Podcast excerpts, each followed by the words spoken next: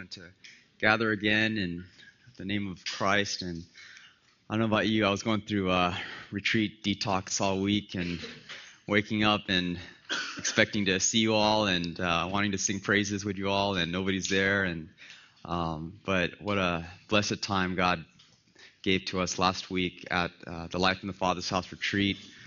Um, we are so thankful to Him. He is so gracious to us as a church, and He blesses us not because we're a great church, not because we have our acts together or because we do ministry so well, but purely because of His undeserved grace and favor.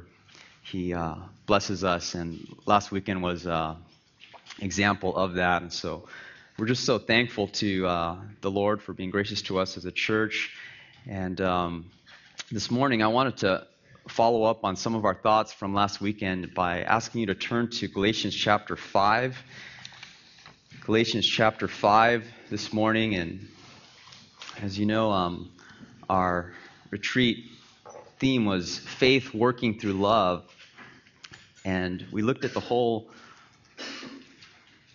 idea of loving one another being a fruit of our faith in the gospel of Jesus Christ. And we really tried to emphasize to your hearts that love isn't about making more commitments, it isn't about making better resolutions, it's not about simply becoming more disciplined as a Christian. Love is a fruit of our faith, it is faith working through love. And love is at the end of that phrase in Galatians 5, verse 6. And Elder Bob and Pastor James uh, served us well by helping us to see how love is a fruit of us looking to Christ. How when we look to Christ as our good shepherd, we receive his shepherding care for our lives, and as a result, we have a passion and a concern for fellow sheep of Christ in the family of God. And we also learned that the qualities of love in 1 Corinthians 13 are really exemplified by the person of Jesus Christ. That all of those descriptions that Paul mentions, how love is kind, love is patient, love is long suffering, all of those are descriptions of Jesus Christ, and he exemplified every single one of those attributes of love. And so, by looking to him and by believing in him, the fruit of that is we begin to love one another. This morning, I wanted to add a, one final thought on the topic of love. And I want to talk this morning about how the fruit of the Spirit is love. The fruit of the Spirit is love. My message uh, this morning comes from one very simple verse in Galatians 5 22. The fruit of the Spirit is love. Let's uh, read this passage together from Galatians 5, verse 16. Paul says, But I say, walk by the Spirit, and you will not gratify the desires of the flesh. For the desires of the flesh are against the Spirit, and the desires of the Spirit are against the flesh, for these are opposed to each other, to keep you from doing the things you want to do. But if you are led by the Spirit, you are not under the law. Now the works of the flesh are evident sexual immorality, impurity sensuality, idolatry, sorcery, enmity, strife, jealousy, fits of anger, rivalries, dissensions, divisions, envy, drunkenness, orgies, and things like these. I warn you, as I warned you before, that those who do such things will not inherit the kingdom of God, but the fruit of the Spirit is love, joy, peace, patience, kindness, goodness, faithfulness, gentleness self control. Against such things there is no law. And those who belong to Christ Jesus have crucified the flesh with its passions and desires. If we live by the Spirit, let us also walk by the Spirit.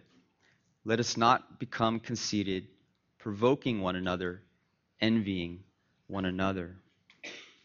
This morning, I want to talk about the Christian's relationship with the Holy Spirit.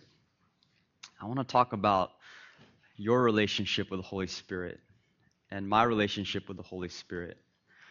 And I want to talk about how loving one another is a fruit of us relating to the Holy Spirit of God. If you look at the passage here, you see that Paul's describing the Christian's life in light of the Holy Spirit. In verse 16, Paul says we are to walk by the Spirit. In verse 18, he says we are being led by the Spirit. In verse 25, he says we live by the Spirit. And in chapter 6, verse 8, he says we are to sow by the Spirit. Paul is describing how the entire Christian life is lived, empowered by, led by, filled with the Holy Spirit of God. That we live our lives in light of the Holy Spirit. And if you look throughout the New Testament, you find that Paul describes all of the Christian life lived through the power of the Holy Spirit. In 1 Corinthians 12, verse 13, Paul said, For in one spirit we were all baptized into one body Jews or Greeks, slaves or free, and all were made to drink of one spirit. And that verse, Paul described the Christian's total identification with the Holy Spirit of God. He says, We have been baptized into the Holy Spirit, literally immersed into the person of who He is, with the result that we have become one body in Christ. What happens when you take a bunch of people from different backgrounds and races and ages and economic status and you plunge them all into one Holy Spirit is you don't have an organization you have an organism. And that organism is the body of Christ. Paul says we've been baptized into the Holy Spirit. And not only that, we have been made to drink of the Holy Spirit. Uh, baptism is an external metaphor. We've been plunged into who He is. Drinking is an internal metaphor. He has come to live inside of us, He indwells us. So that literally 1 Corinthians 6 says our bodies are temples of the Holy Spirit. Just as in the Old Testament, the presence of God dwelt in a special way in the physical temple of Israel, so the Holy Spirit has come to live inside of us. Our bodies are temples of the Holy Spirit. The idea here is total identification. We've been plunged into Him externally, we have been made to drink of Him internally. And unlike the saints in the Old Testament, the Holy Spirit has come to live inside of us in a permanent way. In the Old Testament, the Holy Spirit came upon certain men at certain times for specific acts of ministry, but his influence could be taken away we remember how David prayed, Take not thy Holy Spirit from me after he sinned with Bathsheba. But in the New Testament, Ephesians 1 says, We have been sealed with the Holy Spirit. He has been given to us in a permanent, irrevocable way where he can never be taken away. And Paul says, having been sealed with the Spirit, having been baptized into the Spirit, having been filled with the Spirit, being led by the Spirit, we are to walk by the Spirit. And I love how Paul doesn't say, sprint by the Spirit. Christian, what you need to do is go crazy with the Holy Spirit of God. No, he just says, walk. Just walk. Just walk by the Spirit on a daily, continual basis. Allow His influence and His power to fill your life and begin to bear His fruit in your life. I can't tell you what encouragement this brings to my heart to know that the Holy Spirit lives in me. I mean, little old me. Uh, the Holy Spirit has come to dwell inside of me.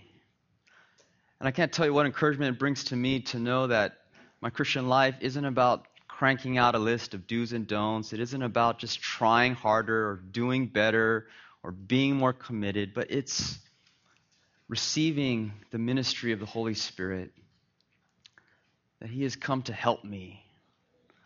And I don't know about you, but I need help. I need a lot of help every day of my life. I need help to be a better husband.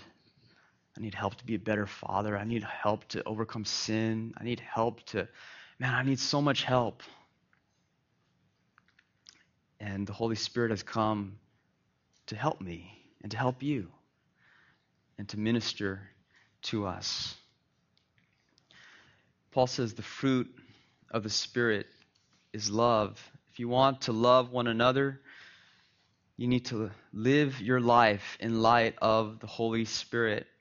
Now, I want this message to encourage you, but I also want to bring up a concern.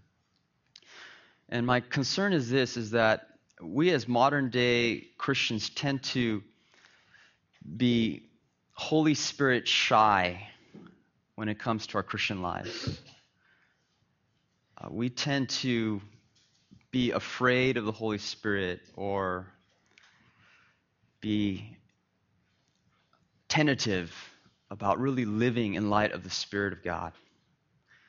Uh, we tend to live our life as if the Holy Spirit he didn't exist or that he hadn't come.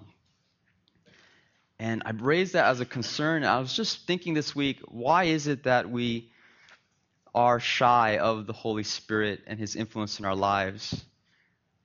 And I don't believe it's a doctrinal issue because I think most of you, if we were to ask you, do you believe in the Holy Spirit, you would say absolutely. But if we asked you, do you really live by the Spirit? Do you rely on the Spirit? Do you trust in the Spirit?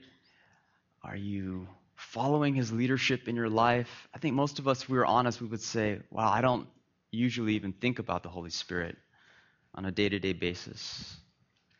Uh, why is this? I just, first of all, I think we tend to be Holy Spirit shy because of maybe the overreaction to the charismatic abuses of the doctrine of the Spirit.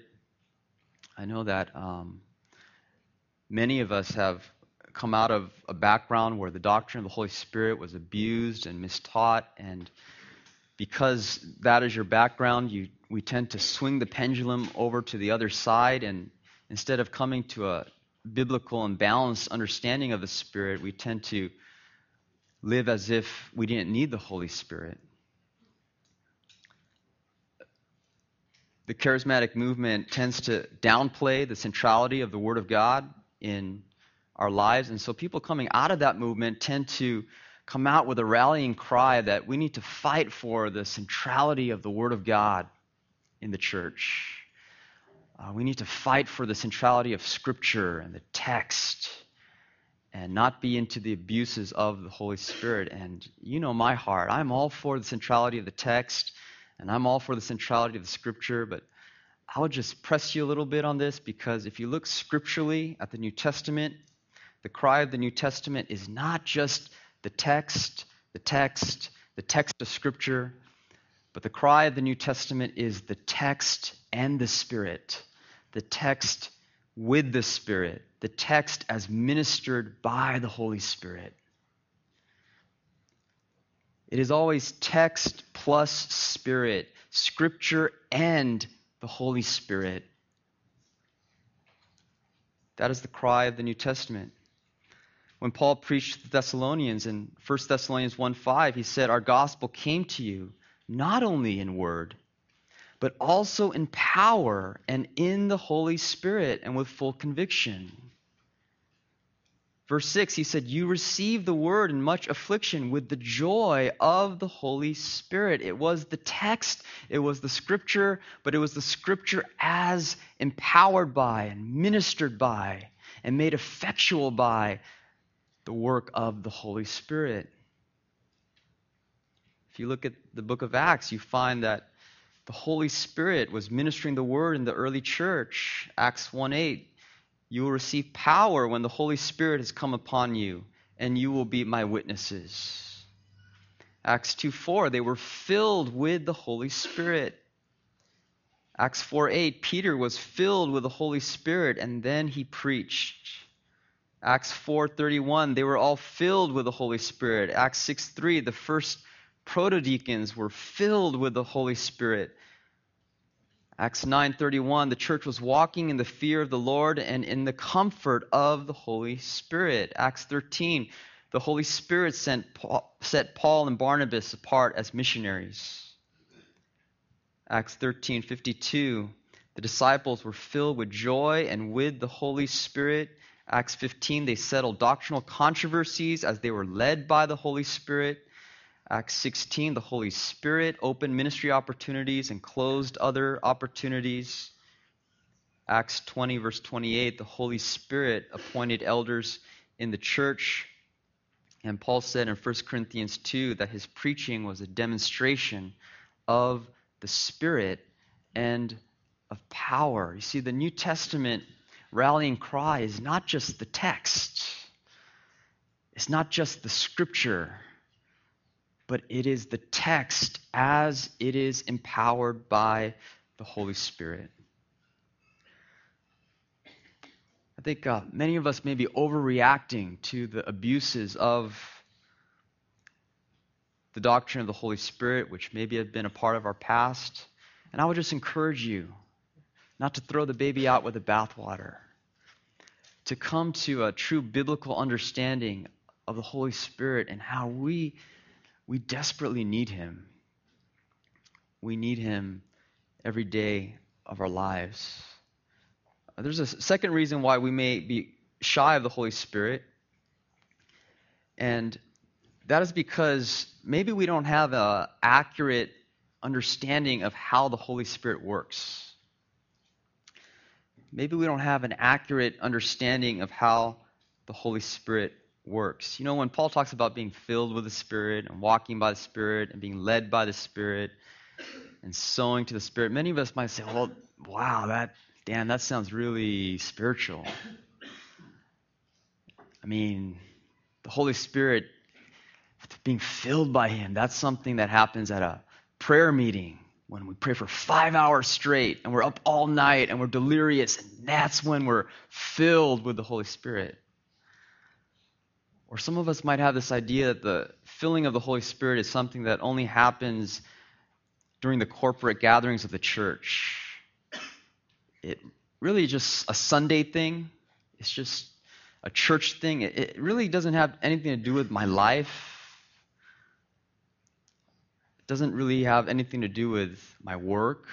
I mean, the Holy Spirit, Dan, that's spiritual, but my life is very not spiritual. I mean, I just wake up and I go to work, I eat breakfast, I call my mom, I go to the gym. I I mean, my life is just kind of boring, but we're talking about being filled with the Spirit. And many of us don't see the connection between being filled with the Spirit in our everyday lives. And we think it's something that just happens at church or in intense ministry opportunities. But in Paul's understanding of the Holy Spirit, being filled with the Spirit is something that affects the practical, everyday situations of life. In fact, if Paul would say, if you don't understand the filling of the Spirit, and you don't connect that with what you do at work, or what happens in your home, or how you relate to your children, or how you pursue friendships in the body of Christ, or how you handle your finances, if you don't connect the Holy Spirit with those issues of your life, you really don't understand what the Spirit wants to do in your life. Because the whole purpose of the Holy Spirit's work in this day is to bear His fruit in our lives in a practical, ongoing manner. Flip back a couple pages to um, Ephesians chapter 5. Let me just show this to you, or flip forward. Ephesians chapter 5. And if you look at, there is the command in verse 18 where Paul says, Be filled with the Spirit. I know immediately in all of our minds, in my mind, it's like, okay, so I got to go to, I got to pray five hours straight or I gotta sing praise songs for an hour. I gotta be filled with Spirit. I gotta go crazy with the Spirit. and we disconnect it from everyday life. But look at what he says is the result of being filled with the Spirit. Verse 21 submitting to one another out of the reverence for Christ. Paul says, you know what? It's going to happen when you're filled with the Spirit. You're going to be, become a nicer person. You're going to stop arguing with people. You're going to be hum- become humble. You're going to not come into relationships with this one upsmanship that you have to win, but you're going to want to serve people. You're going to want to submit under them and love them. You're going to become gentle. And the further result in verse 22 is that wives, you're going to submit to your husbands. Verse 25, husbands, you're going to love your wives. Chapter 6, verse 1, children, you're going to obey your parents. Chapter 6, verse 4, fathers, you're going to raise your children. Chapter 6, verse 5, employees, you're going to submit to your employers. Chapter 6, verse 9, employ bosses, you're going to become more fair overseers to your employees. Man, Paul, all of these practical issues of life flow out of that one exhortation in chapter 5, verse 18. Be filled with the Spirit. And if you're filled with the Spirit, you're going to grow as parents and as husbands and as wives and as employers. It affects all of life. And see, you see, Paul would say here if you see being filled with the Spirit as just some super spiritual thing, that doesn't affect what you do at your workplace or what you do in your families. You've missed the point because that's not how the Holy Spirit works. Let me just get a little personal here. How much do you rely on the Holy Spirit on a daily basis? Let me just ask you, brothers and sisters, how much do you rely on the Holy Spirit at your workplace? You you're crunching numbers or getting a project done at work. How much are you relying on the Holy Spirit? Some of you teachers are dealing with kids all day, how much are you dependent upon Him as you conduct your Christian lives? Students, how much do you rely on the Holy Spirit for your studies? And please don't do what I saw one brother do. He didn't study for his test, and then he was praying for the Holy Spirit to give him answers for, for the test. I, mean, I don't think the Holy Spirit works that way. But I would ask you, how much do you rely on the Holy Spirit for your studies? Husbands, how much are you relying upon the Holy Spirit for your marriage or for your parenting? And can I ask you the flip question? Is there something else that you're relying on for your Christian life other than the Holy Spirit of God? Are you placing your trust and your confidence in some other source of power other than the Holy Spirit? Because God would say to us in this passage, you know, you don't need to do that. I've given to you the Holy Spirit. And when I see the Holy Spirit working in the New Testament, I'm just amazed. I just look at that and I just I'm just in awe of the wondrous things that the Holy Spirit did in the New Testament and I'm just amazed that the same Holy Spirit lives in me, and He lives in you, and He will bear His fruit in us if we walk by His influence. So, the first reason why we might not rely on the Holy Spirit is we're maybe we're overreacting to doctrinal abuses the second reason is maybe we don't see the work of the Holy Spirit as something that is practical or real life. Let me give you a third reason why I believe the Holy Spirit is shy of the Holy of why I believe the church is shy of the Holy Spirit. And this one is very simple. Maybe it's pride. Maybe it's just pride. maybe we just we just think we're smart enough to figure this out on our own.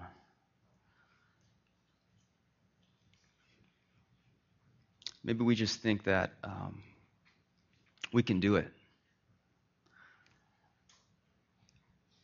That we're educated enough, we're talented enough, we're organized enough, we're gifted enough, we're just smart enough to do this Christian life thing on our own, and we don't need Him. Maybe it's pride. You know, Bob Kauflin asked this question at the Worship God conference two years ago, and it's been haunting me ever since.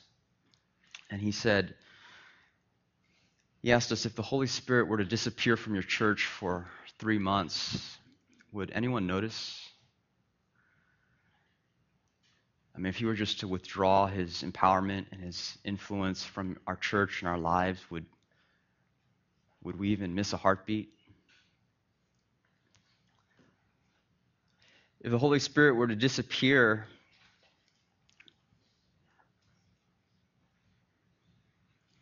and he were to withdraw from our preaching, withdraw from our second hour classes, and withdraw from our children's ministry, withdraw from our admin, withdraw from all the things we do as a church, our care groups, if he was just to disappear, would we notice? Or would we just continue on? Life is normal and just keep cranking out ministry. Because in our hearts, you know, we could do this thing without Him.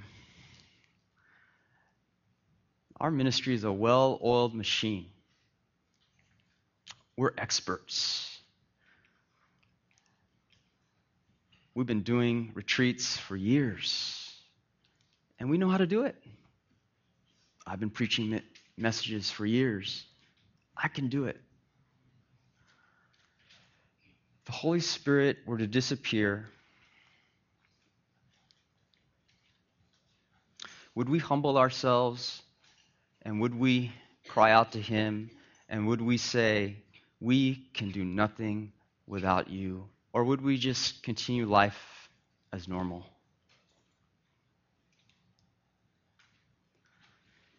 Because in our pride, we really feel that we can do it without Him. How desperately do we feel our need for the Holy Spirit? I just admit, I just confess to you that in my own life, in my pride, I just, I don't rely upon the Holy Spirit the way I need to and the way that I ought to. I mean, uh, there's been many times when I've uh, given a message and I feel like you know, for that last message I gave, man, that was really disorganized, I was unprepared, and yeah, I really needed the Holy Spirit to come through for me there. But but this message, I got three good points, some good illustrations, good exegesis. You know, Holy Spirit can kind of sit this one out. I can take it. It's pride. We we talked about this as a praise team. How we can get so good as musicians the audio can be great and the praise band's rocking and everything's coming together musically. And because the technical aspects of ministry are excellent, we forget that unless the Holy Spirit blesses this, it is absolutely for nothing. That we can do nothing without Him.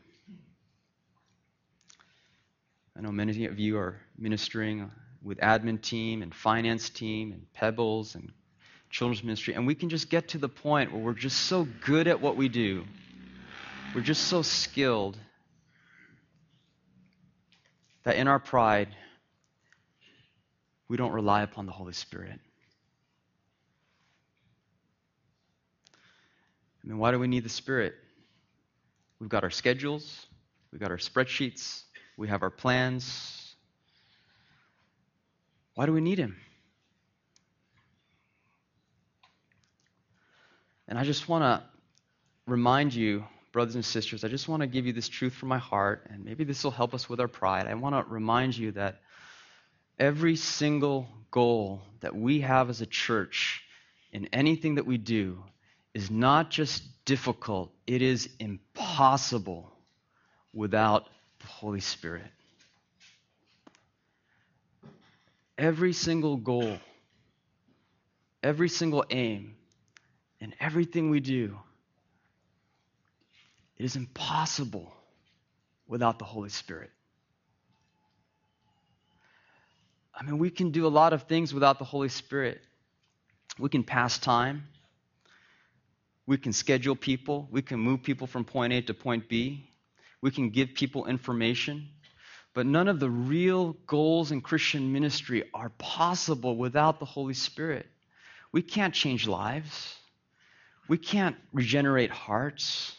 We can't free people from idolatry in their hearts. We can't give people new affections. We can't open eyes to see the beauty of Jesus Christ. We can't transform marriages. We can't transform parenting children relationships. We can't produce the fruit of love and joy and peace and patience and kindness in people's lives. We can't raise up missionaries. We can't raise up church leaders. We can't do anything. We can't plant churches. None of the real goals None of the real aims of the church are possible without the Holy Spirit. And what happens when we don't rely upon the Holy Spirit is we just do things. We just give people information. We just pass time. We just entertain people. We just move people logistically from point A to point B. But if the Holy Spirit does not do a work in our hearts, We can do nothing without Him. I just, for my own life, it's been such a relief and such a burden off my shoulders just to confess to the Holy Spirit uh, before I do anything, before I teach any class or before I give any message, just to confess to Him that unless you are the one who does the work, everything I do is in vain. I desperately need you. And if you don't show up at our retreat, man, we would have rented that hotel for nothing. If, if you don't show up and, and do a work in our hearts, man, we would have planned all this stuff for nothing we can't accomplish any of the real goals in ministry without you, Holy Spirit. And we need you. And God says He is eager to give the Holy Spirit to us if we just ask. The Holy Spirit is not reluctant to bless us.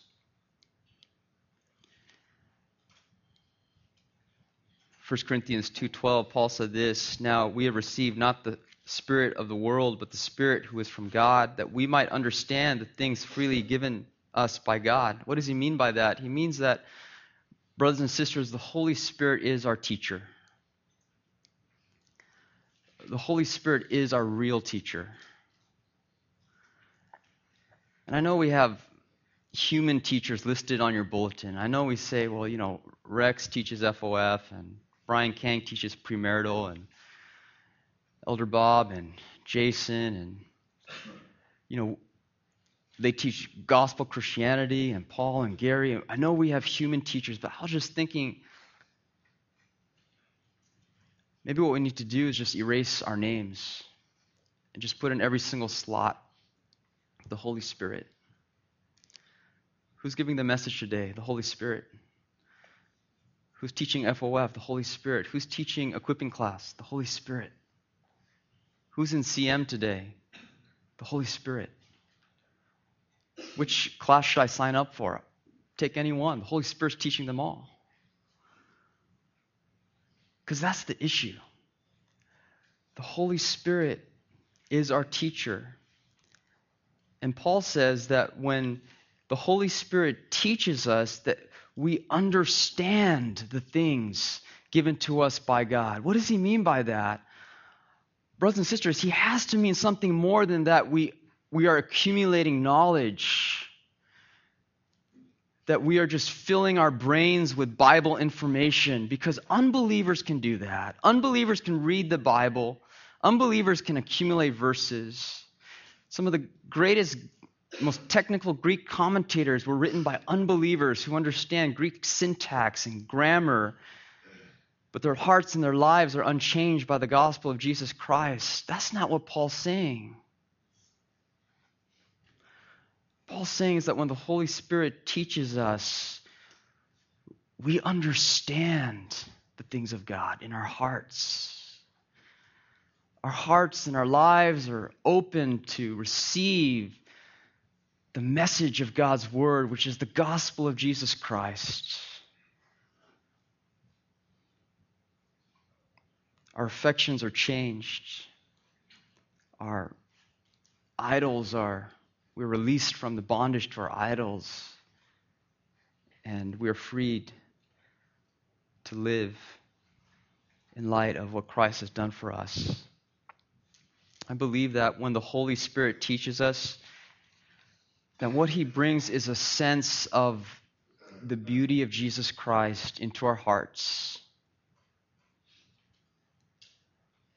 he brings a sense of Christ's loveliness, a sense of the sweetness of who Jesus is and what Jesus has accomplished. And he gives us a taste for the kindness of God in the gospel. It's not just imparting information. And you see, I can give you information. I can teach you Bible in a way that I taught algebra just give you information, you learn the information, and you accumulate stuff in your head.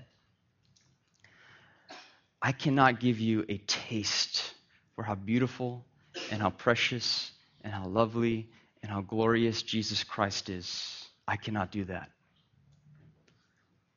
The Holy Spirit must do that work in your heart so that you may understand the things given to us by God. Matthew Henry says that when the Holy Spirit comes and illumines our hearts to understand the truth of God, that it is more than knowing it. It is being intimately and experimentally acquainted with it. It is to be piously and strongly affected with it it is not just to have the notion of it in our heads, but the relish and savor and power of it on our hearts. Brothers and sisters, I can't do that. I can teach you facts, but only the Holy Spirit can give you the affection for Christ through the power of His Word. John Calvin wrote of the illumination of the Holy Spirit for Illumined by him, the soul receives, as it were, new eyes for the contemplation of heavenly mysteries, by the splendor of which it was never before dazzled, and thus the human intellect, irradiated by the light of the Holy Spirit, then begins to relish those things which pertain to the kingdom of God, for which before it had not the smallest taste. He says, when the Holy Spirit illumines your heart, you're going to taste, you're going to relish, you're going to savor, you're going to be affected your heart is going to yearn and you're going to develop an appetite for the things of God. And John Owen described it this way It is not to learn the form of the doctrine of godliness, but to get the power of it implanted in our souls there is a special work of the Spirit on the minds of men, communicating spiritual wisdom, light and understanding unto them, necessary unto their discerning and apprehending aright the mind of God and His Word, and understanding of the mysteries of heavenly truth contained within.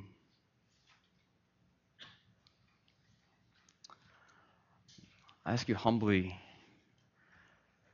are we not relying on the Holy Spirit because because of our pride. We think we can do this. We think our ministry is skilled enough to change hearts on our own. And if that is the reason why we're not relying upon the Holy Spirit, then, brothers and sisters, we, we just need to repent. We just need to repent. And we just need to confess to God we're not smart enough to do this. We are helpless apart from your gracious influence. Now, I know many of you are listening to this and you're saying, okay, Dan, I get it. Holy Spirit is a gift to me. Maybe I've been overreacting to the doctrine, abuses of the doctrine. Maybe I don't I haven't seen how practical the Holy Spirit is in my life. Maybe it's because of my pride, but I want to rely upon the Holy Spirit. I want more of the Holy Spirit's work in my life. I want to experience the empowerment and the leading and the fruit of the Holy Spirit. But how do I do that? How do I get more of the Holy Spirit in my heart and in my life and in my marriage and in my home and in my work? I want this, but how do I get this? And let me end by taking you to John chapter 14. John chapter 14.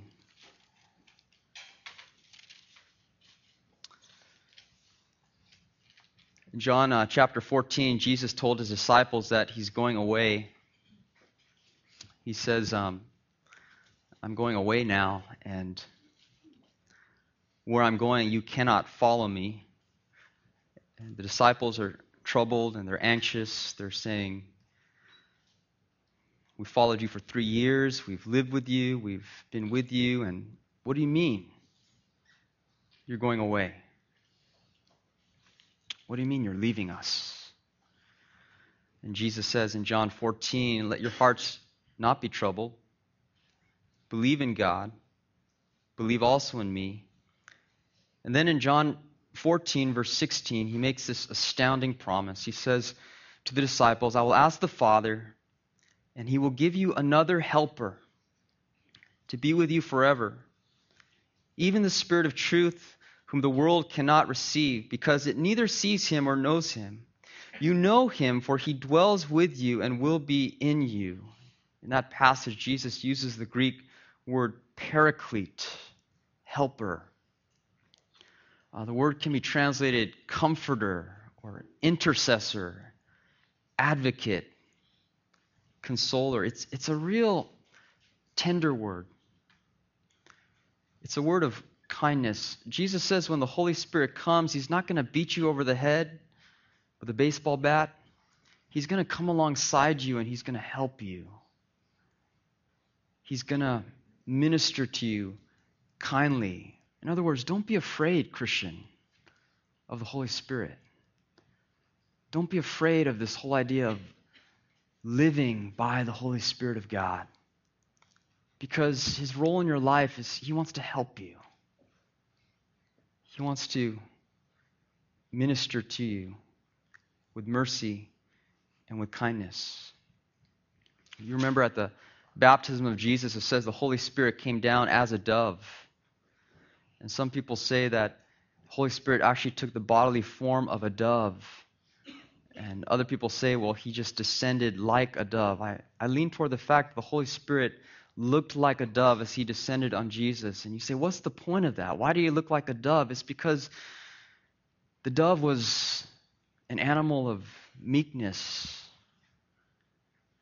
The idea is that the Holy Spirit, in his power, didn't come down like a fighter jet or like a lion or a boar. He came down in meek form. And the idea here is that the Holy Spirit, though powerful, is also tender and he is kind. Jesus said, I'm going to send you a helper. He's going to be your paraclete. If you look at chapter 16, verse 7, Jesus says something there that's totally amazing. He says to the disciples, Nevertheless, I tell you the truth, it is to your advantage that I go away. For if I do not go away, the Helper will not come to you, but if I go, I will send him to you. These disciples are looking at Jesus and saying, You're leaving us. How can we live without you? And Jesus says, I tell you the truth. It is better for you that I go away. Living life under the power of the Holy Spirit will be to your advantage. It will be better for you to be under the Holy Spirit's influence than to even live daily in my physical presence. I look at that and I'm just amazed by that. I've looked at the disciples many times with envy in my heart, saying, Oh, if I could just be like them, if I could just walk with Jesus and eat with Jesus and see Jesus with my own eyes, man, how blessed I would be. And Jesus says here, It is better for you to live in the age of the Holy Spirit than it is to live in the age of my incarnation. It is to your advantage that I leave and the Holy Spirit comes. And we might look at that and say, What on earth do you mean by that, Jesus? But just look at church history and look at what the Holy Spirit has done in the last 2,000 years. I mean, how big was the ministry of Jesus after his earthly ministry was done? His influence was confined to one little spot on the planet the land of Israel. Though many were interested in him, really few were true disciples of, of him who persevered in their faith. And Jesus says, I'm going away. The Holy Spirit is going to come. And when the Holy Spirit came, he turned this ministry, which was confined to one little place on the planet, and he turned it into a global movement that went to Jerusalem and Judea and Samaria and to the ends of the earth, crossing nations and boundaries and cultures and times.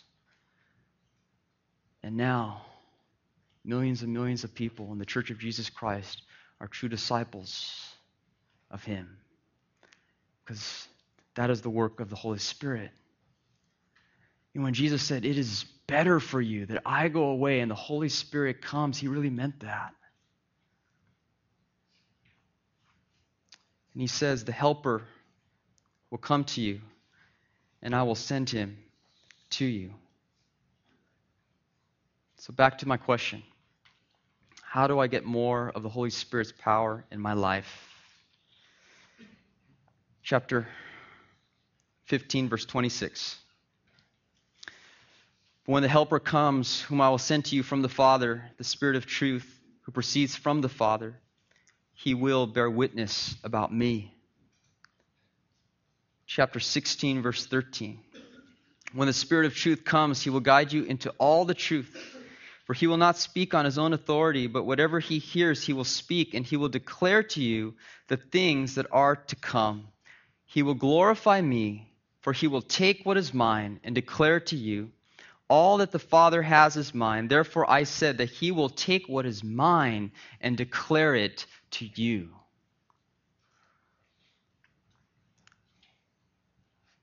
For many years, I asked the question Holy Spirit, how can I get you to bless what I'm doing? Holy Spirit, I'm doing this ministry thing over here. How can I get you to bless this? How can I get you to empower this? Or, Holy Spirit, I'm making this decision in my life. How can I get you to really bless that? How can I get you to bless what I'm doing? And it's in recent times that I've realized that after years of trying to get the Holy Spirit to bless my efforts, that it's not about getting the Holy Spirit to bless what I'm doing. But I need to get in line with what He's doing. If I get in line with His passion, with His purpose, with His priority, with His mission, He will be surely there to bless and to empower And what is his purpose? And what is his mission? It is simply this chapter 16, verse 14. Jesus said, The Holy Spirit will glorify me. What is the Holy Spirit passionate about? He is passionate about the person and the work of Jesus Christ. His mission in this day, in this age, is to take what Jesus Christ has said and lived and done and accomplished on the cross on our behalf and to display it to the world in such a way that many people come to glorify and to embrace and to believe and to trust in the person of Jesus Christ. The Holy Spirit is passionate about Jesus. And if you or if I want to experience his power, if we want to be led by his influence, if we want to be filled with his fruit, what we need to do is stop trying to twist his arm to get him to bless what we're doing, but we need to submit under what he's doing. And the more we submit under his passion and his priority for in this day and this age, the more he will surely be there to bless and to empower. And what this simply means for us, the bottom line is when you and I fix our eyes on Jesus Christ, when we make the aim of our lives to trust in Him, to display His glory, to love Him, to treasure Him, to see more of His beauty in our hearts and in our lives, when we are focused on the person of Jesus, the Holy Spirit will sure to be there to bless and to empower because that is what he is already passionate about. That is what he wants to do. Is he wants to show everyone. Do you see how awesome Jesus is? Do you see how amazing Jesus Christ is? Do you see how inc- glorious it is what he did for us on the cross? his atoning death, his substitutionary sacrifice, his glorious resurrection from the grave, his soon and coming return? Do you see his, his lovely character, his compassion, his mercy, his kindness, his grace? Do you see Jesus? And when that's our aim, and we say, we just want to love Jesus, we just want to focus on Jesus, we just want to exalt Jesus, we just want to treasure Him. We want Him to be the center of all that we do. The Holy Spirit, His heart is that is what I am passionate about. I want to glorify Jesus. And He is sure to be there to bless and to empower. For years, I read the Bible to get principles, to get information, to get ammo to win theological debates. And the Holy Spirit didn't bless my Bible study. It was dry. It was not life changing. It I knew more Bible, but my heart was unchanged. When I looked at the doctrine of inspiration again and how the Holy Spirit wrote the Bible and how the Holy Spirit wrote the Bible in such a way to make the person of Jesus Christ central. How all of the Old Testament anticipated Jesus, how the Gospels revealed Jesus, how the epistles explain Jesus, how the book of Revelation was the revelation of Jesus, how the whole Bible, the Holy Spirit didn't write an autobiography when he wrote the Bible. He wrote the Bible to glorify Jesus. And when I started reading the Bible to savor Jesus Christ, to love Jesus Christ, to see something beautiful about Jesus Christ, every time I opened the scriptures, the Holy Spirit began to change my heart and illumine my understanding and give me a taste and a relish for who Jesus is. And, brothers and sisters, what Paul is saying is when we walk by the Spirit, when we're filled with the Spirit, when we're led by the Spirit, He will lead us to love and to savor and to cherish and to trust Jesus Christ. And when we do that, the fruit of believing in Christ will be love. We will love one another because our hearts will have been opened to love the one who has loved us. Let's close our time in a word of prayer.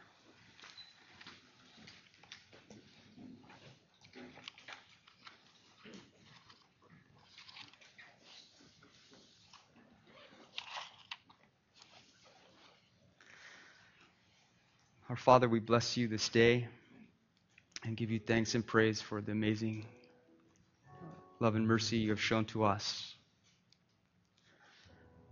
You have not only sent your Son to accomplish the mission of redemption in dying on the cross to save us from our sin, but you have sent the Holy Spirit to apply the work of your Son into our hearts to regenerate our dead hearts and raise us to life, to illumine our minds and our understanding, that we may love, cherish, and see Jesus in all the scriptures, to empower ministry, to proclaim this gospel, not only here, but around the world. Oh, how we thank you for our helper, our comforter our paraclete, the one who bears his sweet fruit in us. We ask, O oh Father, for forgiveness for our pride. We ask that you would help us to live by and walk by the Holy Spirit of God, and in so doing, come to cherish and love your Son, Jesus Christ. We pray this in Christ's name. Amen. Let's stand for closing scripture.